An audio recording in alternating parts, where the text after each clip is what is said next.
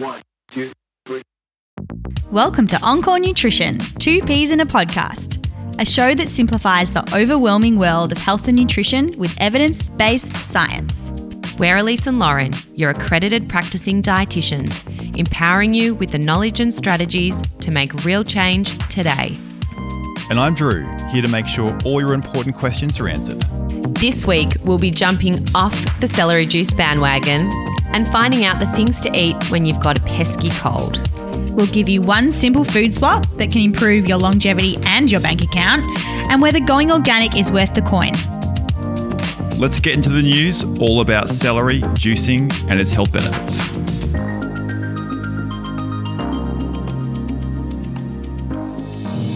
First up today, drinking celery juice. It's the latest health trend on Instagram and other social media sites. I've got to say, you know, I'm a big fan of it. I've been doing it. So today, we wanted to ask an expert what she thinks of the craze. Celery by itself is so medicinal, it's literally the undiscovered medicine of our age. What it does for the body, how it works is really just profound.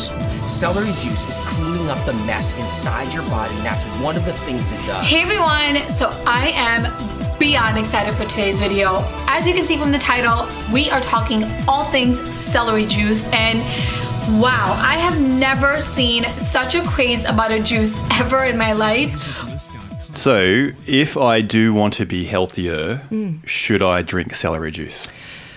So we we've got a lot of uh, we've got a bit to say about it. Yeah. The fact that he has you have to juice it. So a lot of the benefit of celery comes from the fiber and the phytonutrients that are in the the really um, the coarse fibers. fibrous Yeah, stuff right, in the celery. And by juicing it, you actually don't get to absorb or um, swallow Yeah. that fiber. Take in the fiber. Yeah. Yeah, so you you're cutting out a lot of the benefits that Yeah. come from that celery. But if you were to add it to a NutriBullet and actually drink, Blend you know, it. blend it and drink Blend a lot of the than it, fiber, right? exactly. That's a big thing in, in diet, isn't it? Blending rather Yeah. than juicing. Yeah. Yeah. But let's be honest. I mean, I I've tried it. Celery juice isn't that I appealing. mean, give it a go. I mean, I, I've, I've tried it for the pure fact that there's so many people out there that actually drink it on a daily basis. And what I also heard um, on the news and saw in the supermarkets was that the price of celery had increased exponentially just because of this theory um, on celery juice, because celery was just selling out of the supermarkets. Celery farmers are loving it. yeah. maybe Yeah. it's maybe it's Big Celery who's sponsoring perhaps, Anthony perhaps. behind him. The thing Yeah. with the the guy who's come up with all of this is his um, his website is really interesting because he's got a, a whole bunch of health claims associated with the fact that juicing celery will cure disease, but then he's got this entire Yeah. page related to his disclaimers. Do you want to hear it? I've Mm. Yeah, actually got yeah, it got it right highlights. here Go. because it's actually pretty funny. So Anthony Williams, the medical medium, is not a licensed doctor, chiropractor, osteopathic physician, naturopathic doctor, nutritionist, pharmacist, psychologist, psychotherapist, or other formally licensed health professional, practitioner, or provider of any kind. Anthony Williams, the medical medium, does not render medical, psychological, or other professional advice or treatment, nor does it nor does it provide or prescribe any medical diagnosis, treatment, medication, or remedy. So he's actually saying that he has no qualifications or rights to be making claims. Therefore, he takes no responsibility for anything that happens to anyone. And also that he's not even making claims. He's saying, I'm not um, suggesting that I can remedy anything.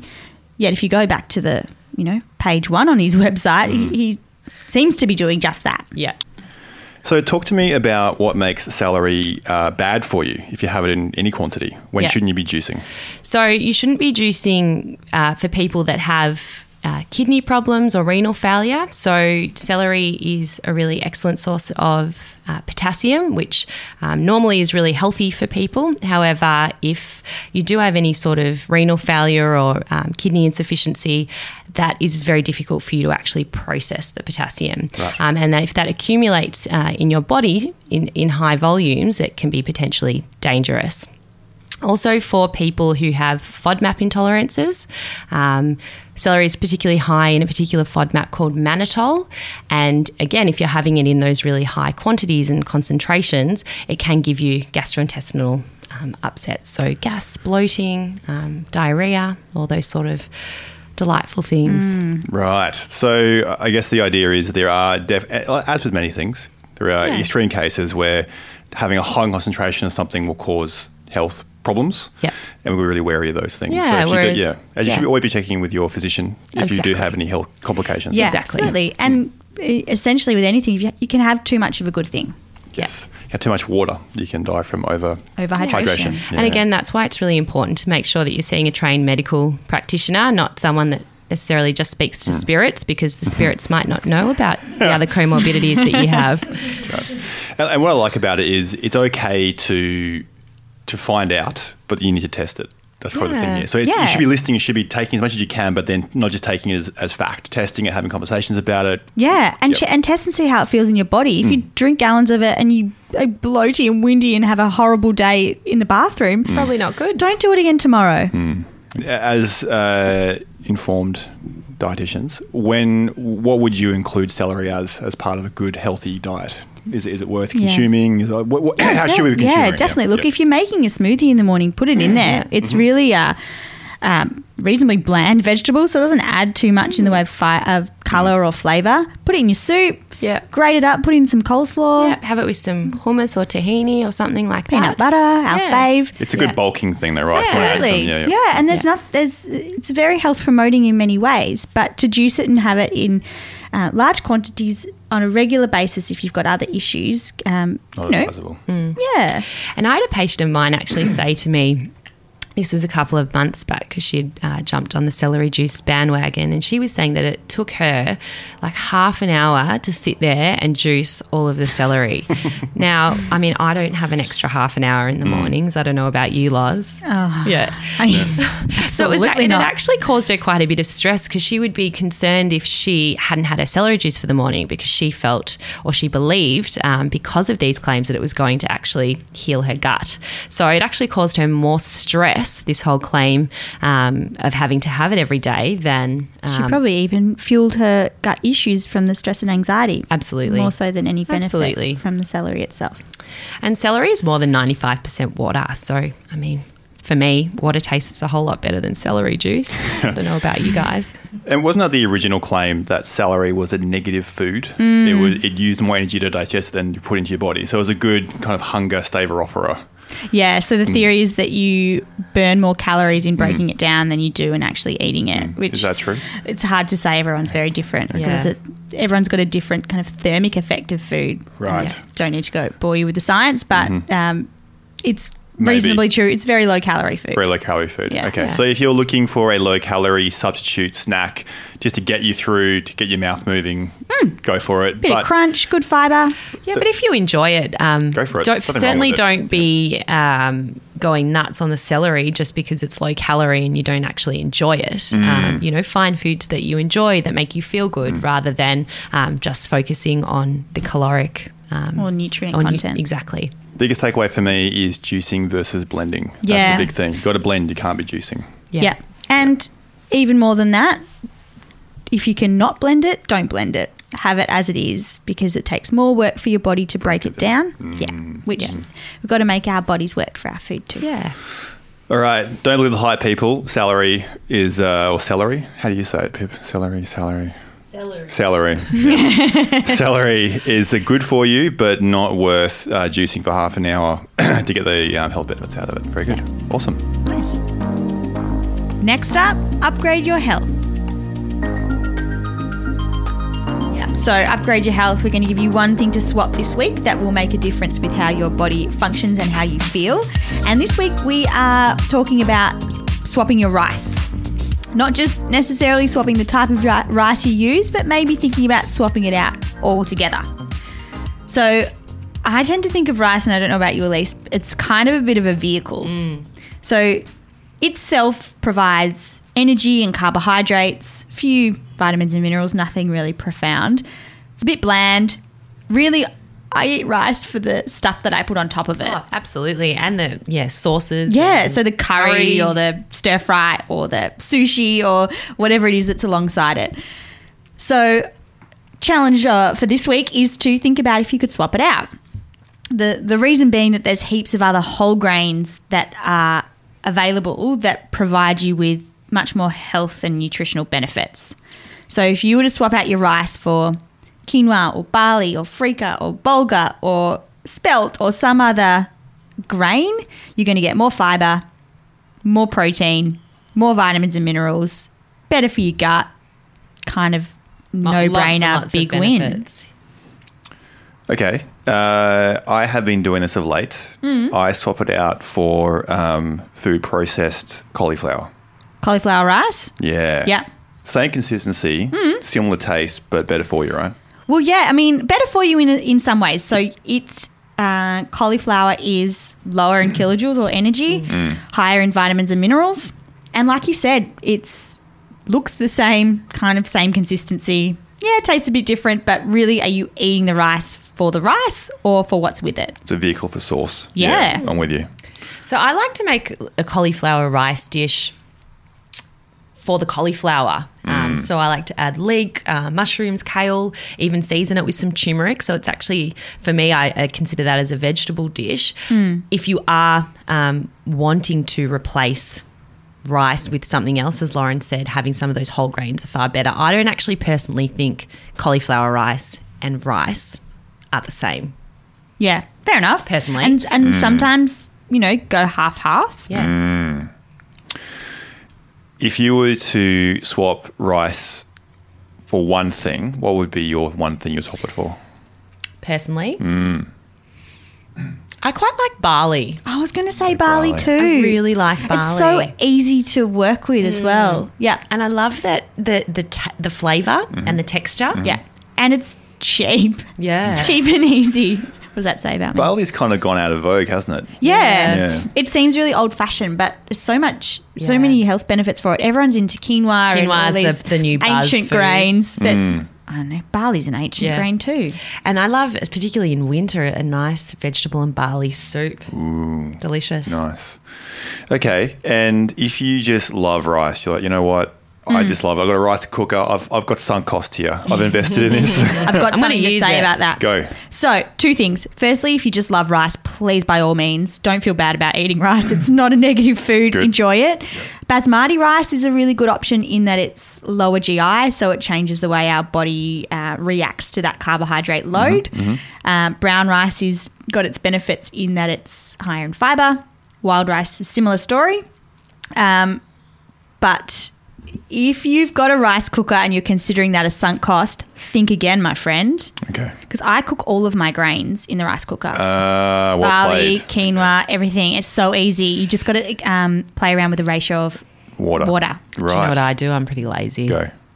I use those packets and put them in the microwave. Oh dear. Oh, go for it. It's just Part- if that's I don't have a Well- ri- I don't have a rice cooker. If You've your- been at work yeah. till seven. I've been you've at work gone till to the seven gym. o'clock. Yeah, yeah. Uh, You yeah, know what? exactly. I've got use work your to micro do. rice. I'm just using the microwave. If that's your biggest confession today, we're, we should be okay. I think. Yeah. okay. We're all still friends. So rice Thanks, is okay, but there are some really good alternatives that won't change the meal itself. Yeah, Sometimes- expand your horizons. Sometimes I find when you upgrade or you do a replacement of a an ingredient, it will often intrinsically change what you're eating. But there's some really good options there like that. Yeah. Yeah. Or go half half. Half and half. And also, you know, there's a lot of evidence to say that a diet that's, um, you know, a very v- varied diet is far better for our gut bacteria. So, as Loz said, uh, go half half, mix it up, eat different things. Um, that varied diet is is has been shown to be really beneficial for our health. Barley seems to be the one. It's as expensive as rice, easier to work with than rice, and tastes great. There you go. Fantastic. Okay, I like it. Any thoughts about next week's Upgrade Your Health? Well, if you've got any questions, chuck them our way. Um, but we've got plenty more stockpiled. Okay, Stockpile, stockpile upgrade moments. Okay, look forward to it. Don't go away. We'll be right back to talk about old wives' tales. Are they really true? So I'm going to take you back to 1954 when somebody clever decided that they would come up with a saying, starve a fever, feed a cold. Have you guys heard of that one before?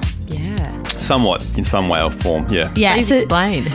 so the theory is that if you've got a fever, you should starve yourself or fast.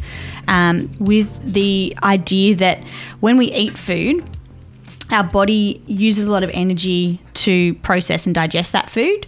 And by digesting food, you're actually taking away resources from fighting the infection that you've got. So the theory is that if you don't eat, there's more resources towards healing yourself. Hmm. And there's another layer to it in that um, if you are eating food, similar to when we were talking about celery, um, you actually utilize energy to break down food. It's called the thermic effect of food, and that those functions actually release heat. And in releasing heat, there's a theory that you're going to elevate your body temperature. And if you've already got an infection and a fever, you're going to raise your body temperature further. So making the fever worse. Yeah, yeah, hmm. that that's the theory. Yeah. So now, theory. I mean, I love theories because they all sound plausible in theory. Yeah. But so, what's the reality of that? Yeah, so the science has debunked it, and a lot of medical professionals have since come out and said, really, what we should be doing is feed a fever, feed a cold. Right. So the act of fasting when we've got an infection brewing in our body can actually be quite detrimental. And that's because in order for our bodies to fight an infection, we need to utilize a lot of energy. We put a lot of resources towards building immune factors and uh, essentially ridding our body of whatever's causing the infection. That we need, if anything, Energy. more energy and more nutrients than usual. And yeah, we know that there's heaps of vitamins and minerals that are really important for uh, our immune factors to function properly. Okay, so whenever I get sick, my GP just says stay hydrated, rest, rest as much as you can, stay hydrated, and um, that's that's all. That's all I get. Have vitamin C? Yeah, that? sometimes, but yeah, more. It's more like get hydro, uh, like Electrolytes, Electrolytes, yeah, into your system, right. Yeah, So, and yeah, that's yeah. that's linked to the fever aspect. Right. So if you're feverish and you're losing Water. uh, water Right. through sweating and through uh, diarrhea. yeah, yeah. excretion of, of extra water, you need to be better hydrated. Right. So yeah, the re- really beneficial advice is certainly keep hydrated, rest, listen to your body. So if you're hungry, eat. If you're not hungry, don't feel like you need to force yourself to eat. And what should I be eating? What's going to help me beat that cold and that fever? Yeah, and that, that really depends on what you feel like. But a good example of something, particularly if you've got a cold or a virus, um, you know, the, the, the good old fashioned chicken soup has a lot of merit in that there's protein in the chicken. We need protein for what's called immunoglobulins that are immune factors. It's got lots of veggies in it, so antioxidants, phytonutrients. It also vitamin makes you feel good. I don't know. When I'm sick, I always feel much better once I've had a bowl of chicken soup. Is that a listen to your body thing though? Like, Yeah. yeah, this makes me feel better, therefore it must be me make me. me Yeah. better. The other thing is that it's fluid and Uh-huh, nutrients all in one go. time. So Right, you're right. getting that hydration that you mentioned, sort of two birds with one stone. Mm-hmm. And the other thing about chicken soup that can be helpful to some people is the fact that it's a hot fluid. Right. And the heat of the liquid, particularly if you breathe it in, you inhale it, it can loosen some mucus secretions. So if you're really phlegmy, Mm. something hot can actually relieve the congestion. Yeah. Which is why you, uh, my mum always makes me steam. Yeah. Right. Yeah, Yeah. yeah. Yeah. Put the towel on Yeah. your head with a bowl of water and Yeah. yeah. Yeah. because the Yeah, steam so will help to break down those secretions, Hmm. just as the chicken soup would. Put it in a food form. Okay. not to say you have to eat chicken soup. No. and it's certainly not the only thing, but it's a, you know, there's merit in that um, kind of that part of the wives' tale. So, so not all old wives' tales are wrong. So definitely eat and then chicken soup and rest and lie down and uh, water. Yeah, listen gonna your body. helping. So Right. rest when you need to, eat Yeah. when you need to, but certainly keep hydrated.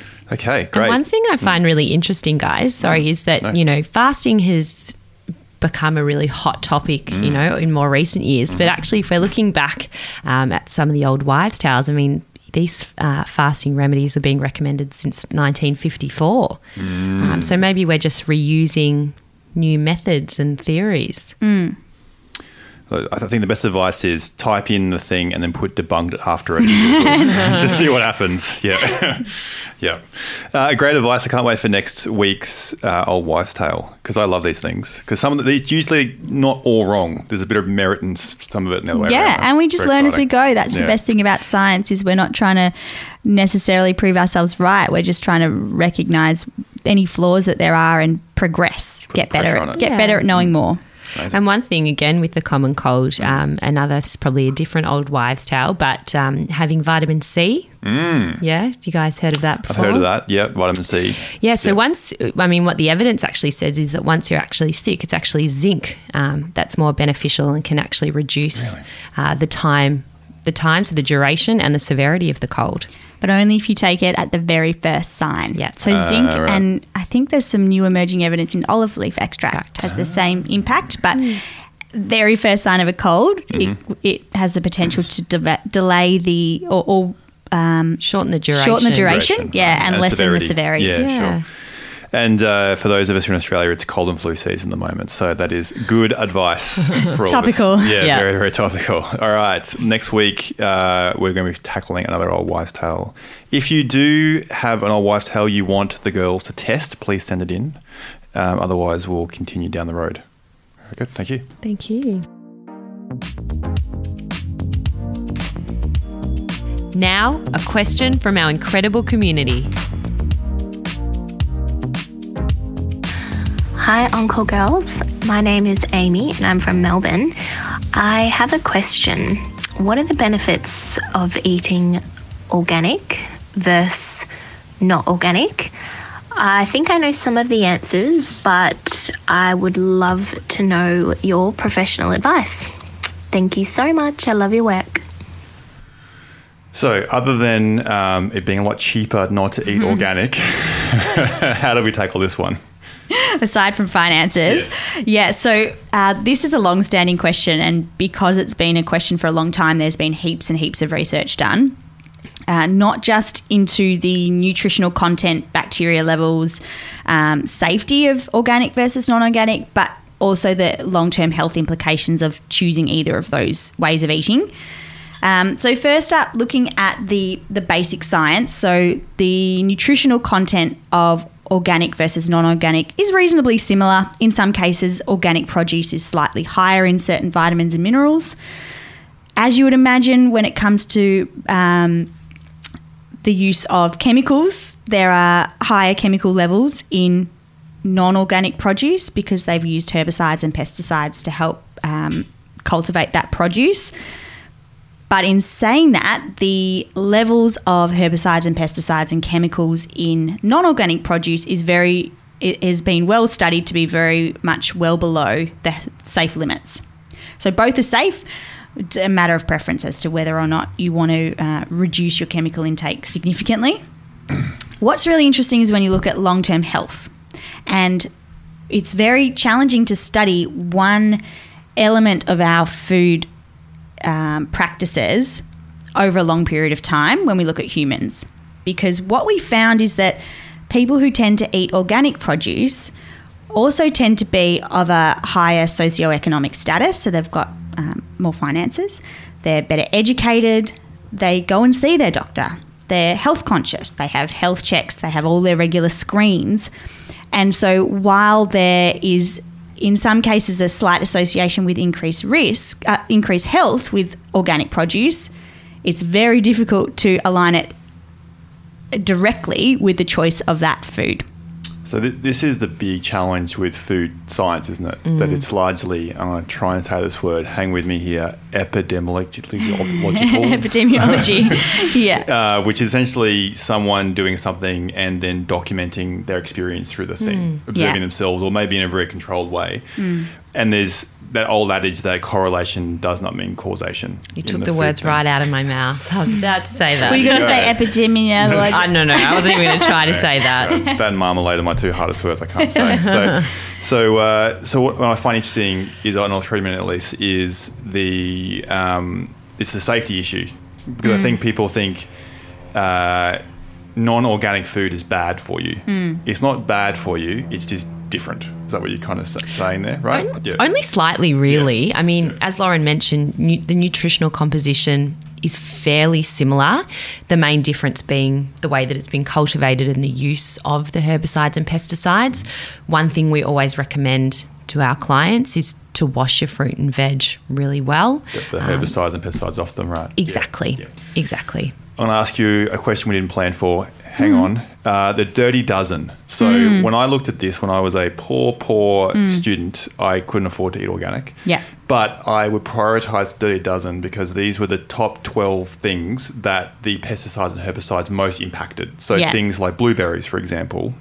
The, they will be, they- they're put on the outside of the fruit. Things without skin, you're not peeling away, right? Yeah. essentially. Yeah, so Yeah, can and also things like strawberries where there's little pips and things Yeah. get stuck. Yeah. Yeah. So look, that's a similar case scenario. So even the dirty dozen, the chemical levels are well within safe limits.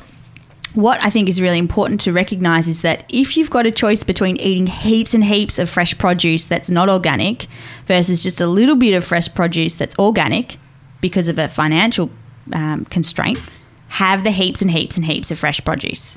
because the benefits of having you know a high diet that's really rich in fruits and vegetables mm. far outweighs the risk mm. of those herbicides and pesticides in that small amount. Because corn chips are cheaper than apples, right? That's what we're trying to say here. yeah. Yeah, and look, Yeah. and it depends because you know when we were at uni, we did heaps of research in um, looking at a healthy food basket and how much it cost compared to how much it costs to go rock to Macca's and get a burger. Mm. And it's actually cheaper to eat well, but it takes planning and foresight and Preparation as preparation, well. Yeah. Knowledge. Yeah, Needs and a, and what to do priority system. Yeah, yeah, yeah. What one um, one interesting study I read about organic versus non-organic, particularly link, linking to cancer risk.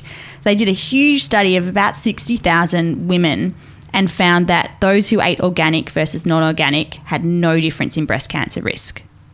So I know that cancer is one, yeah, one area that people feel as though they need to prioritize organic produce, but the long-term studies are not Supporting, supporting that. that. But thanks for the great question, Amy. Yes, Yeah, thanks. thanks, And look, if you do want to send the Two Peas in a Pod podcast a question, how would they do that? They would email us.